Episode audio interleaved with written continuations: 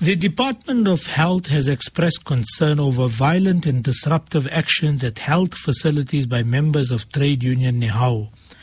At some health facilities around the country, the department says it affected access to some facilities, mainly major hospitals. On the line, we welcome Health Department spokesperson Doctor Tshwale. Doctor, thank you very much for your time and welcome to Radio Islam International. Thank you very much and uh, good afternoon to your listeners. Can you give us some context to actually what is happening at the moment? The NEHAWU, as a union of uh, public servants, uh, has uh, declared uh, a strike because of uh, the the issues that uh, they are raising with regard to the the wage uh, increases and negotiations that. Uh, Uh, they suggest that uh, have not been completed with uh, with government. So because uh, of those uh, disagreements, they have uh, declared a strike. So they have called their members to go on strike from today. Mm-hmm. And uh, is this across all provinces or just in certain uh, concentrated areas? Uh It is a it is a, a it is a, a national strike, as NEHAWU is a is a national uh, union, so it will be a strike that uh, they would have expected that it will affect uh, all uh, uh, institutions of, uh, of of government where they have uh, they have membership. So even the, the health sector will be affected from that uh, perspective. Now, when you talk about disruptions, uh, what kind of disruptions are we looking at? Is in the disruption, disruption in the sense that uh, uh, the reports that we received from uh, some of our, our facilities is that uh, the they w- they couldn't be uh, they were not able to do the, the shift change in the morning. Uh, because uh, the the workers came and then they blocked the, the entrances into into the facilities, and so you had a, a situation where those uh, uh, uh, medical personnel that were supposed to be relieved in the morning, as they had uh, uh, rendered their service during the course of the night, when they're supposed to to leave, they couldn't leave because uh, those who were supposed to come in could not come in because they were blocked. So those uh, medical officers decided that uh, they would uh, rather remain in the in the facilities and continue to serve the, the patients than to leave the patients alone. But that on its own is a, is a disruption of uh, the, the the the routine of uh, health services. Mm-hmm.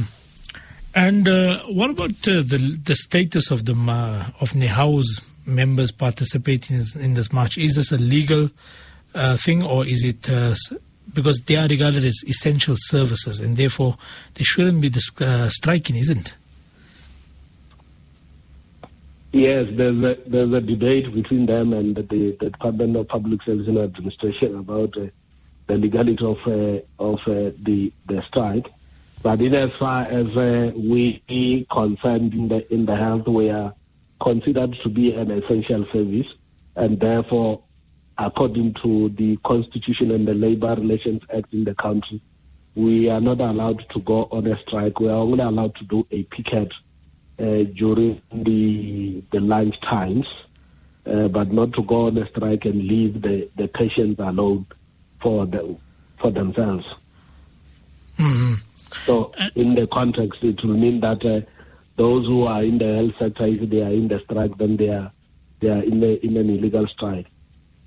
And then what security measures have been adopted to mitigate whatever possible violence that could be there? Look, it, it, it, it's something that uh, we we did not un- anticipate that it will take the shape that uh, it, it it has taken. But uh, we, with uh, the contingency of the security that we have, we are able to make sure that uh, the disruption does not get inside the the, the facilities. But uh, it remains outside the the, the, the gates just, uh, because they were, they were simply blocking people to have access to, to the facilities. So we were able to bring uh, the combination of both the private sec security that we have in the in the hospitals and the and the South African Police Service, just to make sure that uh, there wouldn't be any damage of property or uh, even the thre threat to the lives of people. Mm-hmm. It's a sad cycle of uh, you know events, how things uh, shape here in our country, because anytime you are dissatisfied, uh, well, striking is uh, reasonable and understandable, but the minute it uh, turns to violence, uh, we see this nine out of ten, that is the, the case. Um, is it not some? Is it not now the time to re-look at how negotiations are done and how leaders on both sides can reach better solutions? Yeah, it it should take that it should take that course. Uh, the the the challenge that uh, South Africa faces is that uh, uh, there is a a, a a problem of uh, everyone believing that uh, whatever that uh, he thinks or whatever that he conceives as an idea is the correct idea, and therefore the room for negotiations and uh, and and compromises are not uh, uh, uh, they are not easily accepted. Accepted. Uh, it takes a long time, and a uh, it also takes a, a lot of distraction before people could even realize that uh, this might probably might not be the, the route to go. So that that's the difficulty that, that we have in, in the country, and I think it's a it's a it's a national problem that. Uh, requires an attention of uh, all the stakeholders, just to have a, a sense that uh, we have to have a, adopt a value uh, of uh, reasonability in as far as uh, how we engage and how we seek to resolve issues that affect all of us. Mm. Doctor Tshwale, thank you very much for your time. Much appreciated on Radio Islam International. Thank you. Bye-bye.